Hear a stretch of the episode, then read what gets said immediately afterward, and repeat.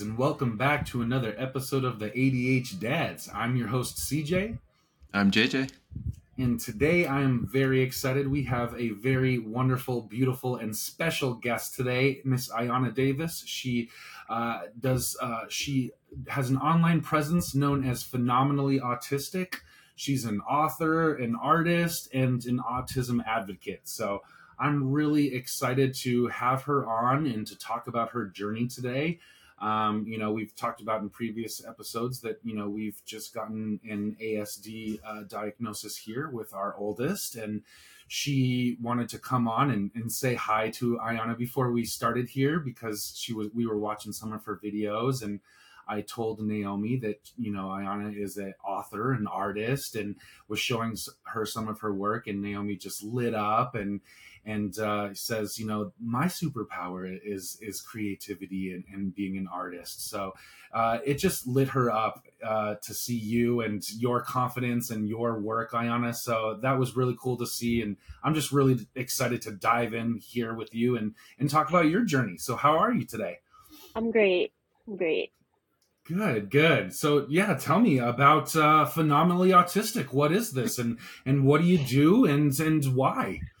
Um, well, I am an autistic artist and uh, an autism advocate. So um, I create art and I express myself through art. Um, I s- express my advocacy through art.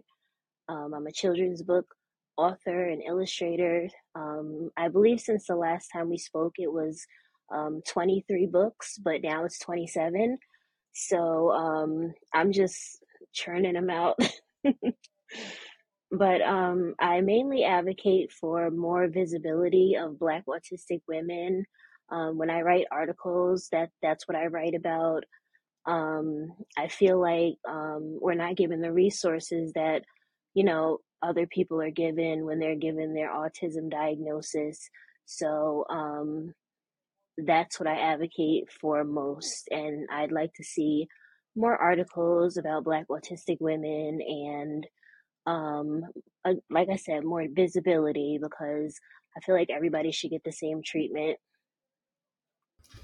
Yeah, that's interesting that you say that because um, before you hopped on with us too, JJ and I were kind of having this talk, and as we started our evaluation process with Naomi, that was something that we were told uh, about from a few different uh, pediatricians and evaluators. You know, the the statistics revolving around uh, diagnosis uh, with ASD, and then what that looks like in girls, and then what that looks like in girls of color. You know, yeah and h- how lower those di- uh, uh, diagnoses can be. So, yeah, why why why is that, or what what's your experience with that? Why is the um diagnosis so drastic in that?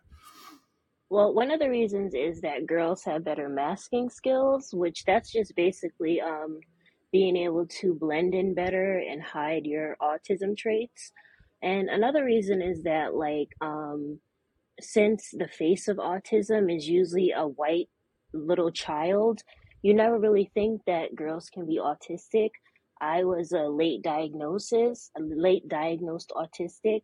I was only evaluated about seven years ago, so I was like the senior citizen. Mm. I'm a millennial, so I was like the senior citizen of diagnosis. So, um, black women are usually not diagnosed, misdiagnosed, or late diagnosed. A lot of times, Yeah. um, were diagnosed as bipolar or schizophrenic. Um, I'm not either, but I was put on medication for bipolar, which Mm. actually like destroyed my body. Um, my thyroid exploded and it, it just like really took a number on my body. And now I'm on other medications because of that medications that destroyed me. So, um, we, we've been through a lot with, um, just the process of like finding the medication to help just make things easier for me and help control my autism traits just so I can um, have a better quality of life. Yeah. What do, I'm I'm interested to hear about that uh, kind of later diagnosis too. Um, Mhm. I recently went on a journey too. Our our whole journey in our family started with um, we thought maybe uh, Nami was expressing some neurodivergence and like ADHD tendencies. So we went to go get her evaluated for ADHD, um, which was a process too, and we we had to be we had to advocate uh, for her you know, through the school system. They didn't want to pay for it. They didn't think anything was quote unquote wrong. And I hate using Yeah. that that that, I, that I term always say that. I was wrong. like, You know, uh, wrong. exactly. I, I you know like so. Let's discuss as we go on what what better what better air quotes we can use for that other than wrong. Yeah, know, I always say that. I'm like, I always knew that something was different. And I was yeah. like, people always said something was wrong, but I knew that nothing was wrong with me. Yes, uh, we we've never seen anything wrong with Naomi. We've just seen that there are some different ways of Yeah, analyzing the different. world and and taking in information. So it just takes more effort on us as the adults to to ask the right questions and to really kind of feed that curiosity.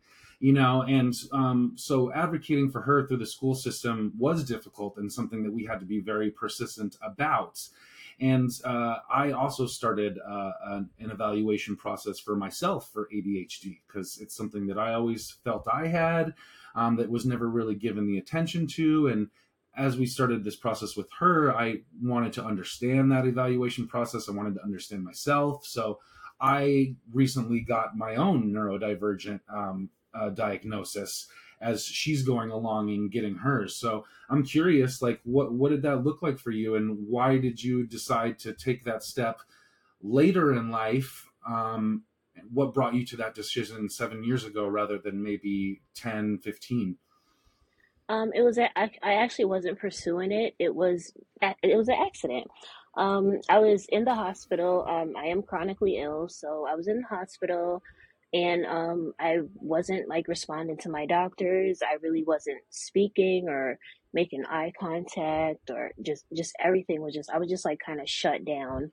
So um, they had a like a psych evaluation team come in, and I wasn't responding to them either. So then they brought like a whole treatment team in and they did like a full evaluation and then they came back and they, they told my dad and they told my doctors it was like yeah she's on the spectrum. So that's how we learned. And i was like i'm not autistic that's for white people. So like we just like didn't know anything about autism because i always say this i'm like when you think of autism you don't think of a black woman like especially a black grown woman you think of little white boys so it was it was completely by accident we were so taken back and, and for a long time i was in denial uh, like I- even a year later i was still like i'm not autistic but that that just made made me suffer more. So when i finally accepted it you know then i decided to go to the therapies which my dad had to find because we weren't given any resources. It was like here's your diagnosis. Go home. Have fun. Live your life but you're autistic so my dad had to find therapies that worked for me um, because we're not a fan of aba therapy so um, we Can you can you pause real quick and, and describe yes what ABA therapy is for us? um, yes it's a therapy that um, it's i never get this right it's um, is it acquired behavioral I can't get it. I never get it right, but I can just I can explain it to you. Um, it's a therapy where the children or the adult goes to and they try to teach behaviors, like teach neurotypical behaviors and actually force neurotypical behaviors on neurodivergent children, especially autistic children um, which has been proven to give autistic children and adults PTSD. So, a lot of autistic adults in the actually autistic community, we don't support that because, you know, why continue to traumatize a new generation of autistic children? So, that's just one therapy that we don't support really in the autism community. So, my dad um, did find a few therapies that work for me because sometimes you do need a few therapies um, I'm about to start occupational therapy because of my sensory overload and my sensitivities to light and touch and taste. But um, the sound thing is like really kind of out of control right now. So I'm about to start occupational therapy, which is I'm like I'm not I don't want to go to that. It's for kids, but I have to do that. But um, CBT therapy, which is cognitive behavioral therapy, DBT therapy, which is dialectical behavioral therapy, and um, those were good for me because they teach you to be mindful, um, which gives you less anxiety. So it kind of just like teaches you to live in the moment because most neurodivergent people we just like live in anxiety um, you know and e- even people with HD, adhd can't sit still. So um, and it's just like chaotic in our brains chaos all day. So those are the therapies that have helped me. And but it's really like um, trial and error. You, there there's so many different therapies even therapies that are not like um, traditionally for autistic people might help so what might work for one person may not work for another person. So it really is about the individual person, the individual child. Yeah, I totally agree. And through our journey in this process, I don't think that there's one all be all solution to fix everybody's you know autism diagnosis or and that's the thing. I think that that's what i just said there. I, we we we say it in a mindset of it needs to be fixed and it's so wrong you know? Like that's it's so that's wrong. that's that's why we it don't support um, ABA therapy because they're trying to fix you. They're trying to force neurotypical behaviors on you. So that's you know basically why we don't support it. That's probably why I don't remember the, what the ABA stands for because I just pushed it out of my mind so much. yeah you're you're right. It's a very selfish way of you know you need to operate in in what i hmm consider normal Yeah. or what i consider socially acceptable and hmm and not exploring what this uh, person has to bring to the table in forms of perspective and communication you know and it's just such a miss that i think a lot of educators and evaluators and and behavior therapists miss on this. You know it's how can we get these kids to operate with the rest of society rather than like exploring and accepting and and and and acknowledging and celebrating what is unique about it.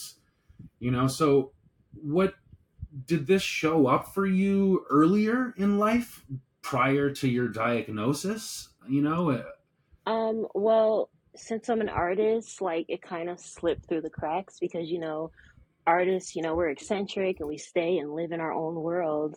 So as a child, I was very withdrawn, but I was I was always like drawing and just doing my own thing. So they were like, "Oh, well, you know, she's not shy, but she just likes to be left alone and she likes to draw." So that was like before before even before kindergarten. So in school, you know, I never really I got bullied and I never really had a lot of friends. But you know, I had art, that was my escape. So that's what I gravitated toward. Um, then I got um, into all types of art programs. My parents put me into um, therapy, so I did theater for a while. So it's like any type of artistry is what I escaped. That's where I went to escape. So again, they're just like, if she's an artist, um, she's carefree like an artist. Artists do their own thing. She she's learning lines. She's uh, memorizing manuscripts. Just leave her. So it was like I felt like they just thought that I'm just like engulfed in artistry. My teenage years, um, I started a dance program, and then I was still working with the theater group. So it was always art. I ran to my art. I got lost in my art. I, I hid behind my art. So I believe that's why it was not caught by anybody. Um, I believe the teachers just thought I was shy, or it was just like neglect on the teachers' um, end. But um, so I think that's why it just nobody caught it. Like my grandmother, she was so protective. Anybody said anything like, well, I said hi to her and she didn't say hi back. She just used to be like, y'all, well, y'all better leave her alone. So um, it, it just, it just kind of like, it was always like, she didn't say hi. I said hi to her. She didn't say hi back. But I just used to like, you know, get some pens, some crayons, some paper, and just go get in my own little world and draw. Um, I, everybody used to think I was just a picky eater when it was just like I can't tolerate this texture of food. Um, I didn't like loud music. I didn't like crowds. So they just used to be like that. Well, that's just how she is. So and then back then it was like we didn't even we haven't even heard about autism. So it was just like we don't we don't know what's wrong with her. i'm curious because you said when you got this diagnosis that you were like you know that's not me um Yeah. that's you know and i'm curious was there where are you at with it now and was there a tipping point where you owned it rather than feared it Um, yes, like after about a year, because I was still like I was torturing myself. But once I accepted it, I feel like I felt like it was like the most beautiful thing.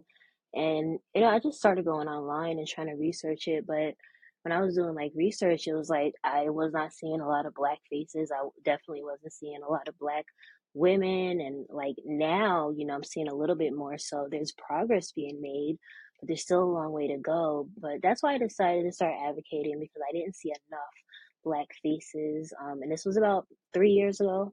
Um, you can I don't really count the pandemic because I, you know, I wasn't really doing much during the pandemic, but trying to stay sane like everybody else, trying to stay busy, find ways to keep myself busy. But um, yeah, I didn't, I didn't see any anybody that was like me. So if I didn't see anybody that was like me, you know, little black autistic girls definitely didn't see anybody that was like them. So, you know, you don't want the generation coming up to be put through what you're you're put through. So once I accepted it, life just became easier. Yeah, that's really beautiful that you say that, and I appreciate that, and that's why I wanted to talk to you because there aren't a lot of uh, black faces out there in the community uh, talking about this.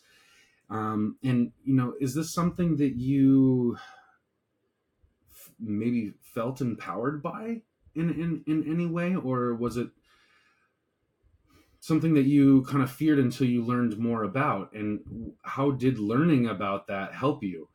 Because i'm, I'm thinking Um, about my daughter here and um, when we were going through adhd uh, evaluations for some reason she did not want adhd you know? She was like i don't want it you know? You have it. It's weird. I don't understand it. But when we got the autism diagnosis and we started talking to her about that and how we notice that it maybe shows up in her life. And she actually seems to really kind of latch onto it and and be empowered by it and really seem to have some like oh that's me moments. Oh hey i do that. Or i have trouble with that or that is difficult for me or oh i am good at that you know? And it really kind of seemed to give her some autonomy of like I'm, I'm I can own this, you know. Even when we were looking at some of your videos and, and talking about you beforehand, and I said, yeah, she she has autism just like you. You were just diagnosed with that, right? And she said, yeah, you know, is is that why she's so good at, at drawing and being creative, you know? And I said, yeah, you know, that's probably your guys' superpower, you know. And it was just a really kind of cool thing to see as a parent to see her almost get excited about it or just to feel some like attachment to it or like reflecting to her own self and be like oh that that's maybe what's going on or wow okay that it it's not something that, that something is quote unquote wrong with me or or you know different. It's just that now i have a way of identifying with it and understanding it better. And i'm just curious what your maybe experience was throughout that process. Um, when I started to accept it, um, I just felt that it was it was just something it wasn't just something that was a part of me it was who i was. So you have to accept who you are and once you accept who you are you love yourself more. When you love yourself more um, you gain more confidence and when you have more confidence you can speak up for yourself more. So um, it just it just made everything better it made life more beautiful it made me look at life differently um, through a whole different lens. So um, you just have to accept it and learn as much about it as you can and you can see that it's it's not the end of the world and it's not a terrible thing and everybody is different so um, you know show up as yourself and and you'll you'll like yourself better. Yeah thank you for that um i'm gonna i'm gonna tell my daughter those exact words later today when we get off because that was going to be my next question is if you could go back and, and talk to nine year old Ayanna, you know, what, what, what would you say to her uh, in trying to understand this and to give confidence? And that was very well said and, and beautifully articulated. So, so thank you. And I think that that is something that um, every little black girl needs to hear if they're going through this process to uh, to celebrate this and to to lean into it rather than shy away from it. And I think that that's been very empowering in, in our house to try to have that sort of mentality and that that sort of focus throughout this process. So uh, I appreciate you, you you saying that. you're most welcome I, uh, I, I really love the the the conversation and how it revolves around the individual. And you know, you mentioned earlier uh, advocating for the community and saying this type of therapy is actually not what works well for my community.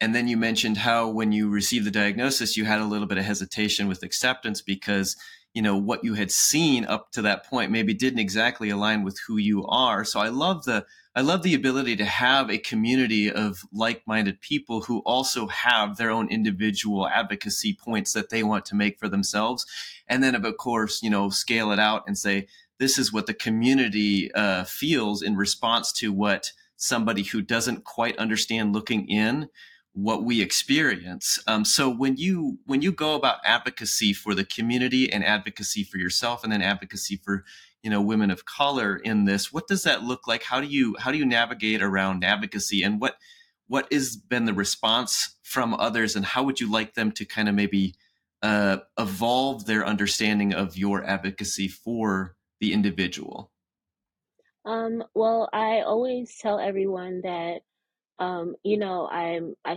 you know i'm a i'm basically a self advocate but a lot of people can relate to what I'm saying, and I have a lot of support from the Actually Autistic community. Um, I have a lot of support from parents because they always tell me that I help them understand what their child is going through. Um, it gets hard sometimes. You know, you get the trolls who have a lot of things to say. You know, they're like, look at black women making everything about themselves, and I'm like, okay, just go away. But then you you have like the parents who tell them that, uh, tell me that um, you know i give them hope for their for their child so you know things like that is is what keeps me going because it's not always you know smiles and pretty pictures and um um just happiness all the time it does get hard and exhausting and overwhelming but you have the things that keep you going just like with anything else um, i have a lot of support from the autistic community i have a lot of allies um, you know, of course, I have all the support from my dad. Um, he um, learned he he was learning while I was learning. Um, he also apologized, and I have his permission to share with this. Um, he also apologized to me for just thinking that I was being mean to people when I was just having anxiety and I was overwhelmed.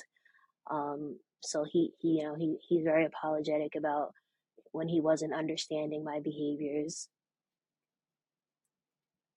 Yeah, that's that's powerful because um, you know, man, I I think we fall into that trap as parents in trying to understand what's going on, or we we see we have all these external opinions coming on of what normalcy looks like, or what you know a good family should look like, or a functional, healthy dynamic. And when we when we let those opinions in, it's so easy to just drown in that, you know, and and to forget that you know it looks different in each family and especially with neurodivergent um, you know when it shows up in a family we we have to be attentive and i'm just speaking through my own experience of when we did get this 88 page report about the evaluation process and we talked with the evaluator on the phone for two hours about all of these things that showed up and you know it was very humbling and eye-opening to me as a parent. And just this aha moment of like oh my gosh you know i've been so strict or disciplinary on some of these things or wanted it wanted her to react or respond a certain way you know, because things need to get done. Where parents were trying to go from A to B and not have to go through Z, Y, and X on the way there. And sometimes that can get difficult when you have sensory issues and you're 20 minutes late because pants on the skin can cause these certain things. Tags. And, you know, we're, we're not, or socks, you know, gosh, we have the argument about socks every single day you know it never changes no matter and we always have to explain why socks are important but it's always a thing you know and sometimes that's why I like get... the summer. yeah, my daughter too. It's sandal season, you know. Yes. you know, so but when we don't have an understanding as parents, it can get frustrating and maddening, and we can get lost in the impatience of it. And when I went through this report and heard all of these things, and this is why, and this is how it shows up in your daughter, it was just like, oh my God, I just, I've been missing the ball on this. I, I why I, I've been so hard, and, and it was humbling to just see that this is just how her brain operates. And it's not her job to get on my page about it. And like we said teach her you know neurotypical ways you know i have as the parent and as the ma- maturer one that has a maybe bigger understanding about what's going on i have to be the one that, to pause it restate the question do it with a different tone of voice or in a way that encourages her curiosity and understanding of the world rather than saying just like no do it because i said so or x y or z you know? And uh, so i'm really you know it's it's great and and to hear that your dad has been so you know taking the accountability with that and and, and apologizing that. Um, you know us millennials our, our parents generations aren't known known for that. So it's always encouraging and really refreshing to hear when when a parent can really accept responsibility and accountability for that and and uh, you know show that they want to have a different way of of communicating with you and analyzing the world Yeah, because sometimes also we don't know what's right and what's wrong because um I was actually um bullied by a teacher. She choked me when I was in the second grade. Um she was actually um she was a substitute teacher. So like my regular teacher knew that I learned differently. So the substitute teacher got frustrated with me because I was asking a lot of questions. Um, she didn't understand that I learned differently. So by the end of the day, she was so frustrated with me because I asked so many questions and she just like she just choked me and she was like I'm tired of you and she just choked me and I didn't know that that was wrong. I just knew that I didn't like the way it felt. So I didn't tell my dad. One of my friends actually ended up telling him, and you know, they went and they handled the situation. But I didn't know it was wrong. So when I was speaking to one of my, um, one of the mothers that I'm in communication with, I told her, I was like, um, sometimes when you ask your child um, how their day was, maybe ask them, how did people make you feel? Because I knew I didn't like the way it felt, but I didn't know that if she was right or wrong. yeah i think um keeping conversations in our household around feelings and like maybe defining what those feelings are or how they make you feel or what exactly the emotion is or what the trigger was for that emotional response has been really important. I think that like uh, through the most successful conversations we've had in our house has been around that.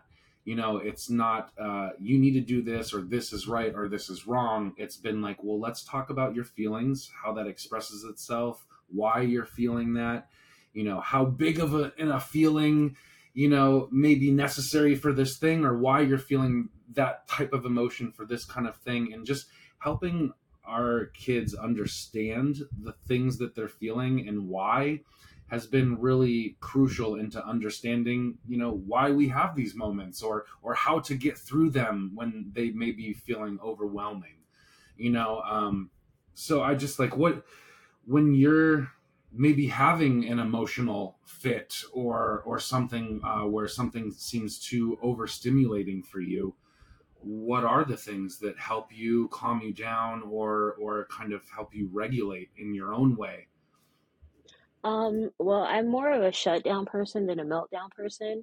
So when I have shutdowns, that's exactly what I do. I shut down. Um, sometimes all I need is a nap. Sometimes I just need to be like completely left alone. And um, you know, I'll read, I'll draw, of course, just do the things that keep me relaxed. Um, you know, if meltdowns, like I told people, I was like, my meltdowns just look like I'm cursing somebody out so like everybody that knows me, they know that I don't just go around cursing people out. And they're like, no, she's having a meltdown. Just leave her alone. So um, with a meltdown, you just have to let the person see it through. Um, trying to like negotiate or tell them to calm down, that just makes it worse. You just really have to let them get through it unless they're trying to harm themselves. And that's when you step in. But um, those types of things, they're uncontrollable behaviors. And as long as, you know, we're not trying to hurt ourselves, we just have to get through it on our own. And how did you uncover what things worked for you? Did you kind of um, just know or know know thyself, or was there maybe a process or someone to kind of help you determine what those things looked like and, and how they helped you? Um, well, I've always had the shutdowns. Um, when I had the meltdowns, people were just like, she's so disrespectful, and why does she talk to people like that, not knowing they were meltdowns? So I've always known that I've had these fits or whatever, but now I know there were meltdowns, and I've always had the shutdowns, but it was just like, why am I so tired? Why am I excluding myself from the world? So I knew because I've always had them, and I always knew that like what helped me so, you know, it's kind of by accident. I just always knew it worked because I've always had them. So now that I know their meltdowns and shutdowns, I had already knew what helped me because I already had them. I just now knew what they were. How does uh how does somebody uh show care and compassion for you when you are receiving maybe overstimulation and you're trying to manage via a shutdown or, or meltdown? What what helps you feel seen and heard? Um, just just like maybe a conversation about maybe what brought it on. But sometimes you don't know what brings it on, and sometimes it can be brought on by nothing. But me personally, I can kind of feel it coming on. I can feel when I'm being overstimulated. So I'll ask for the space, you know? So um, most of the time I'm given the space. You know, there there are the narcissists and the people who are like, no, um, you you need this, you need that and then they pay for it. but um, I can usually feel when I'm being overstimulated. It can be for no reason. It can be um, something coming up that I'm anxious about. But I know that I need to remove myself and be by myself. So I, I know and I ask for space. So, and then if you don't give me the space, you pay for it. So. and how did you kind of come to that realization about yourself and, and knowing those triggers in yourself and needing to ask for the space because I ask this because selfishly, because uh, you know this is something that in conversations with with my daughter I see, um, you know, I struggle with articulating to her that you know I'm not trying to get the message across like don't feel your feelings or you can't feel your feelings or feel them in a different way yeah, I don't want to create any sort of like shame or blame when she has meltdowns. But I do feel like it's my job as a parent to try to convey or communicate in as healthy way as possible. It's that it's okay to feel the emotions, but maybe the way that we display them can have some consequences or be destructive in our personal lives. So getting her to realize that without the shame part is something that we really have to pause and, and articulate on you know because i i don't i i don't want her to lose friends or or or have uh, destructive consequences because she doesn't realize that just you know vomiting emotions can can have co- those consequences um if she if she can feel them coming on and if she can feel like she's getting overstimulated, you can speak to her and tell her to remove herself. And um, hopefully, she's able to do that. Hopefully, she has an accommodating teacher that can give her a quiet space so she can not blow up on her friends because it is it's an uncontrollable behavior. But if she can if she knows she's getting overstimulated she can ask for the space and hopefully you know her teacher can accommodate her even if she's just going to the nurse's office.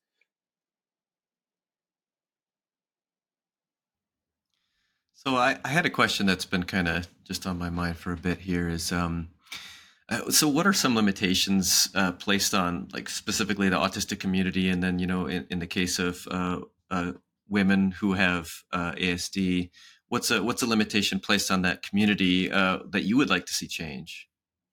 Um well sometimes people like put limitations on you just when they learn you're autistic they automatically assume that you can't do anything. Um, like everybody's care needs are different, so everybody is going to be able to do different things. Like people automatically assume that I don't drive just because I'm autistic, but that's not the reason I don't drive. I don't drive because I can't go like a year without being unconscious. So don't automatically assume that autism, they put the blame on what people can't do, everything on autism, and that's not why. Um, they assume that like autistic people can't get jobs. When they hear autism, it's, you can't do nothing. You, you're never going to achieve anything. You're not going to go far in life. And there are autistic doctors, nurses, lawyers, astronauts. Like every field, there are autistic people. You just may know it. They may not know it themselves. So the limitations are are just that. As soon as they learn you're autistic, they limit you. And I always tell people, don't let anybody limit you, and don't limit yourself. Do you find that that limitation uh, creates a little bit of like,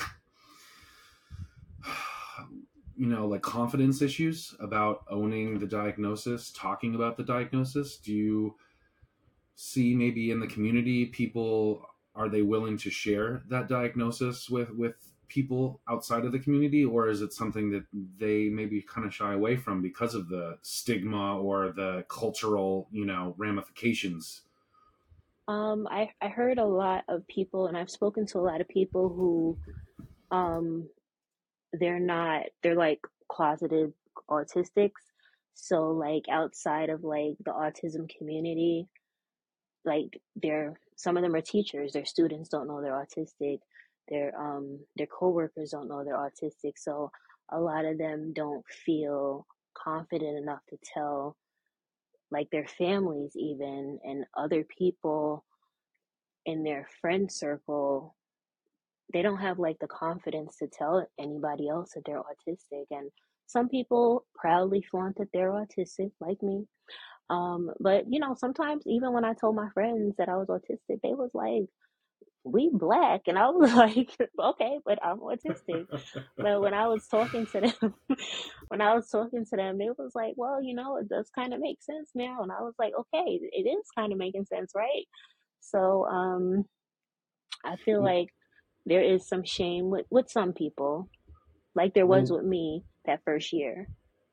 And what do you tell people uh, that maybe express some of that shame to you? Because, like you said, you seem pretty pretty vocal and confident about it. Being an advocate, yeah, yeah. you know, you, you, you talk about it. Yeah. So maybe what what what would you maybe say to somebody that's maybe feeling a little bit of shame?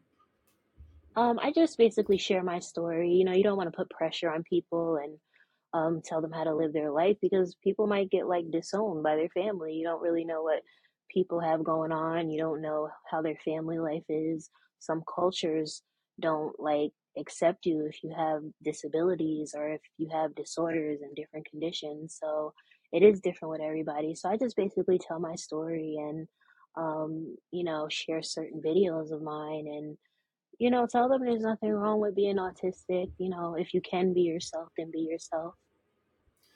You know, one thing I, I wanted to touch on too that I heard you uh, say earlier that I really wanted to celebrate was the the piece about like going out and and being getting involved in the community you know and, and searching those that those sort of resources and that support and understanding.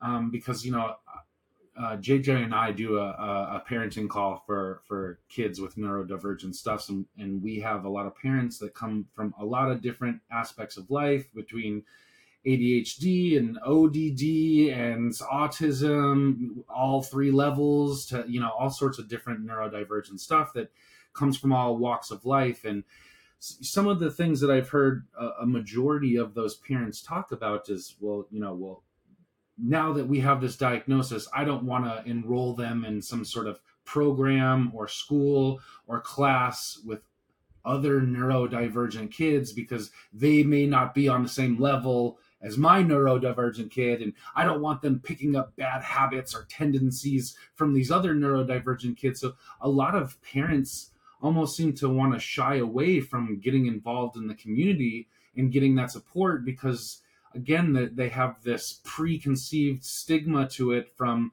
you know the 80s definition of what autism looked like in rain man or whatever and they oh, think oh, yeah, that that just goes so all irritating. over yeah you know that's and, so irritating the Rain Man thing, like when I told some people that I'm autistic, they're like, "Oh, well, I saw Rain Man," and I'm like, "Well, I'm not Rain Man."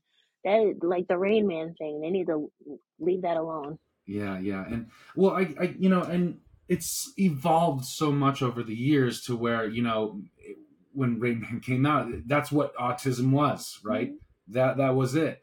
And now we know that it's it's a broad spectrum, you know, that goes a lot of different neurodivergent traits from ADHD to, to Asperger's to nonverbal, you know, and uh, it, it ranges and it's all the same thing in just different different areas of it. And, you know, I, I, I think it's just such a miss that parents miss in giving their kids the resources and support that really could be beneficial because we do have this societal preconceived notion of what it is and how it should show up. So when you hear maybe a, a new diagnosis of your own kid and you just automatically go to one side of the spectrum and say, well, you know, this is life now, rather than, you know, being open-minded and and curious to again what other people may be experiencing on different areas of the spectrum and what those experiences can teach us for positive resources and, and healthy outlets for helping our own kids and in our own you know uh, situations with asd i feel that also um since they're they're like a lot of the time it's just their ignorance and they don't really mean any harm. And since they they only have one image of autism which is rain man if they did like a little bit of research they'd see other people who are autistic who are flourishing in life go search the actually autistic hashtag on social media you'll find all types of autistic people in all different types of situations and careers so just getting the diagnosis and going nuts and saying you don't want your kid around other autistic kids. Well, maybe somebody might feel that way about you and might not want their kid around your child. So, how do you feel about somebody saying that about your child? So, um, people can be a little more open minded and things will work out better. Yeah, honestly, I think that uh, this process has been a beautiful experience for me because it has taught me to be more accommodating and open minded, you know, where JJ and I were just talking about this a couple of episodes ago with, um, you know, his his little one getting excluded from you know community events or friends' houses because of the way that you know Cohen's neuro- neurodivergence shows up in social situations. And you know they've experienced some bullying and you know not being invited back to the party you know kind of thing. And uh, we've really gotten into what a shame it is that you know and, and i've fallen victim of this before Ayanna, i'm gonna i'm gonna be honest with you my ignorance and my inexperience in this field up until now uh, I was kind of, you know, in the mindset of like when you see a kid maybe having an emotional meltdown or or a fit or overstimulation and how that expresses itself. I was in the mentality of what's wrong with that kid, or like you give know? that kid a beating, pop yeah, that kid. You know, that kid's not Get getting disciplined, and and that's something yeah. that I deal with with with my family too. Is you know, uh, and before we got this diagnosis, that you know they would see uh, our oldest behavior and say you're not being strict enough with her. You got to be yeah. harder on her. I, you know, and like... I was like, I don't think that that's the answer. I think that there's something else going on here that needs attention rather than more discipline. You yeah, know, and, people and... should people should definitely, you know, if if you're out in the store, like if you're in Target and you see a child having a hard time, don't just stare or don't make comments. Maybe you can ask the parent, "Is there anything I can do?" And if they say no, keep going. Mind your business. Keep going. Yeah, yeah. And I just, I, I, I feel a lot of shame and guilt thinking about some of my, you know, some past interactions where there was maybe a, a kid that was a little bit different or, or operated in a different way. And I maybe just wrote him off as being weird or difficult, you know? And now here I think everybody, I, everybody has done that because I, I've done that, you know, I've, like since I have like the sound sensitivities, if a kid would scream and I'd be like, "Oh my god, shut that kid up," just because of like for my own selfish reasons because I couldn't deal with the sound. But now I'm a little more like apologetic because um you know I know that people have things going on and if I see a child and I'm like well maybe there's something going on there maybe he he's like has a neurodivergency or some other type of challenge where he can't control it he or she. And you know i'm a little i'm well i'm a lot more sympathetic and because it's hard for the parents too and the whole situation is hard for everybody. So now that i know more about um, disabilities and dis, um, uh, children who are different people who are different i'm more educated now. So um, I can give my sympathy and I know like now I can kind of tell um, when something's different or when when someone's different or there there's might be something there.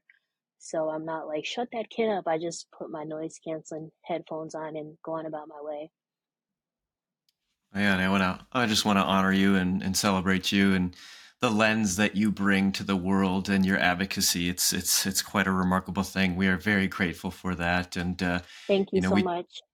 We talked about uh, ignorance and you know fear, and I think the two of those sometimes play you know uh, you know a similar role in people.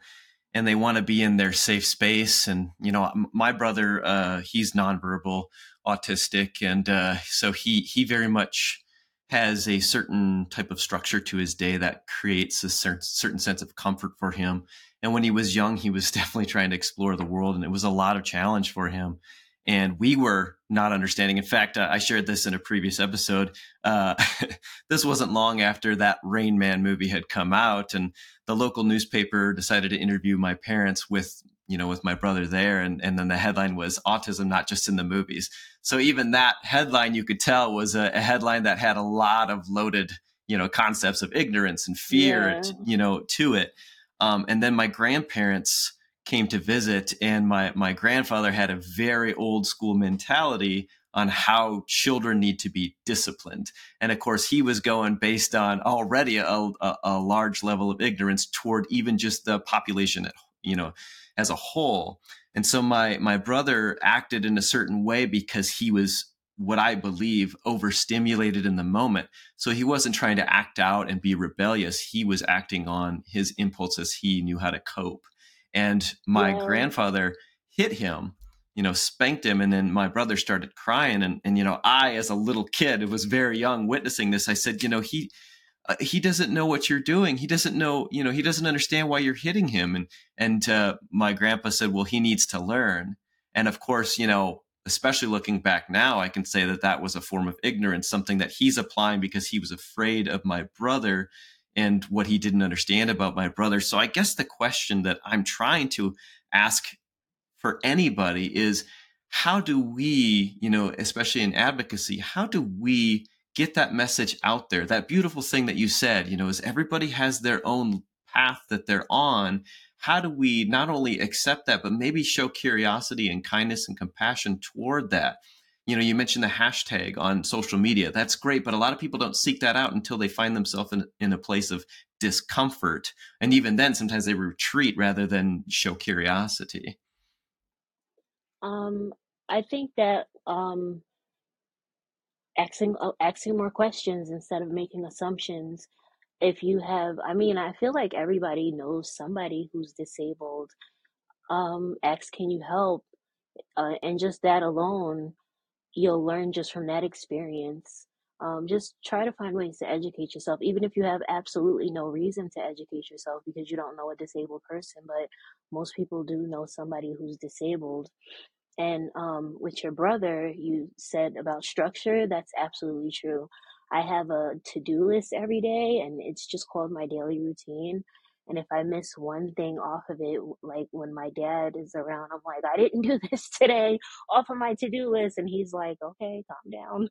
Um, so what was it that you didn't do? And I'll tell him. And he was like, okay, well, just put it back on there for tomorrow and try again tomorrow. So, you know, he, he, he understands and but you know he he knows how to you know speak with me and um get me to understand more things but structure is very important and with your grandfather coming over that interrupted his structure because grandpa's not there every day you you you're here at my house interrupting my structure so um he wasn't misbehaving. You came and you interrupted his structure. So it was a, a very big in- ignorance. Yeah, and I just I really appreciate that your father has, you know, really taken the time and dedication to understand you as a person. Just simply saying, you know, let's put that on the list for tomorrow. What I hear there is I see you, I hear that this is important to you. I don't want to skip that. I want to make light of that and you know showing that to you and, and acknowledging you. I think that's that's incredibly valuable and I want everybody who who listens to kind of take a step back and say what is also going on here with this person why does this matter and and they matter to me i want to understand them at a deeper level not just simply because hey i'm i'm upset because i didn't get my way no there's probably something a message underneath yeah. there that they're they have a story within them that they're they're trying to explain about what makes their life comfortable joyful happy and how do we how do we be compassionate toward that he's he's very like overprotective even when people because some questions are like it's okay to ask questions, but it's the way you ask them because I can't cross the street by myself and people just find that like so unbelievable and they're like she can't cross the street by herself but it's because I have like a sensory delay so I think that like I think I have 20 seconds for the car before the car comes but I don't have that much time the car's already here so he's just making sure that I can't I don't get hit by a damn car so um people just make assumptions and they don't want to be educated. Like if you ask why, we'll probably tell you why. So, I mean, pretty much everybody knows that I have some sensory that I have sensory delays, that I have like developmental delays. I'm not on the level of my peers. So you can just ask us. We don't have a problem telling you. We don't have no shame. Um, we do some things to avoid bullying because, you know, I had enough bullying in school, you know, always pick last for things or not picked at all. Um, do, that people knew I was different, so they'd go tell me to do things because they knew I didn't I didn't know right from wrong. So um, he he's very protective and he does not play.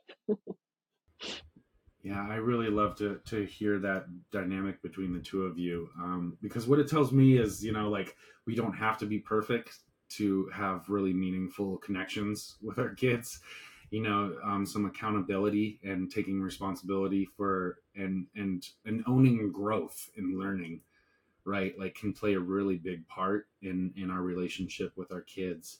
So i i, I just loved hearing that piece about it you know um and it, and it wants me to you know uh, give give myself some more grace and and my parents too you know for for not understanding this or or um, you know not being uh, fully equipped uh, to emotionally handle it at all times, whether it was me as a kid with my ADHD or, you know, uh, grandkids now with, with ASD.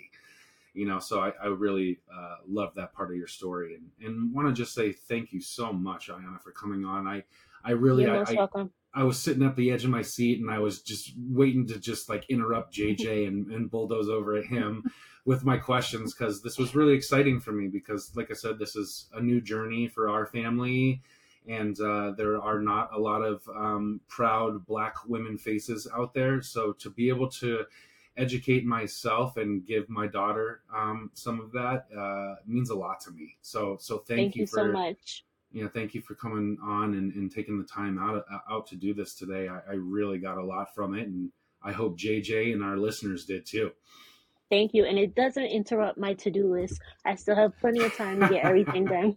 great, great. well, can I can I ask one more question, Ayanna? Um, I, I, I, had this one question that I, you know, I, I, apologize if it's maybe a little bit too generic, but uh, is there a message to the world that that you can think of that needs to be heard, felt, and repeated? Um, yes. Um, tune down the ignorance, you know, and and open your mind. Um, everybody's different. Not just every autistic person is different. Everybody in the world is different. No two people are the same. Even identical twins are different. And people are like no identical twins are absolutely no even identical twins are, are different. No two people in the world are different. Um you know your differences is what make you beautiful. So tune down the ignorance and open your mind. You never know like who you're missing out on just because you're being ignorant there's a there's a hip hop group that uh, their album I just love the title of it is it's unique just like everyone else. And I appreciate that because you're right. Everybody brings something special to the world, and I love your lens. It's it's a beautiful lens that not only did you did you use for advocacy, but you know how to create something beautiful in front of you, whether it's on a canvas, you know, on a shirt, or just as Thank as you. part of your part of your message. So I really honor that. Thank you so much. I love that message because uh, I think, you know, I think every time we end an episode, we always hammer home a theme, and I think the most common repeated theme that we hammer home is curiosity. You know, if if JJ and I had to boil our our dad coaching down to to one the most important thing i think that that's what we talk about most on this podcast is curiosity you know and, and being open to the world and to emotions and in people's opinions so thank you for saying that and sharing that uh, that that's very powerful uh, is before we go is there anything that you know if people want to get in touch with you or ask you questions or uh, just connect with you in any sort of way is there somewhere where, where they can go to do that I'm sure. I'm I'm all over social media. If you want to connect with me, it's phenomenally autistic all across social media. Um, I have an Amazon author page where all of my books are um, that I've illustrated. Um, if they're not up there, that just means they're out of print. Um, but I'll be putting some new stuff up there soon. But it's phenomenally autistic, my Amazon author page. But anywhere that there's a social media that I have an account, it's phenomenally autistic. Great. And not to worry, guys. We'll have all that information in the show notes for you and, and how to connect with Ayanna and, and some links to some of her books and stuff too, if, if they're not already taken off the shelves. So uh, thank you very much, Ayanna, for all of this information and for your time and just your beauty.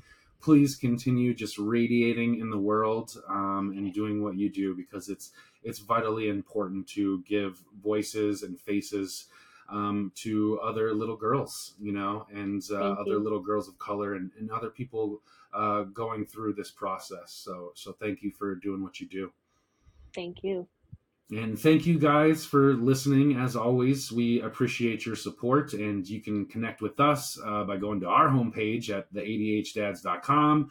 Uh, you can sign up for our email list there, and you can get some of our resources that we've created for you guys to, you know, uh, be more intentional fathers and help connect with your kids and your wives and loved ones and spouses.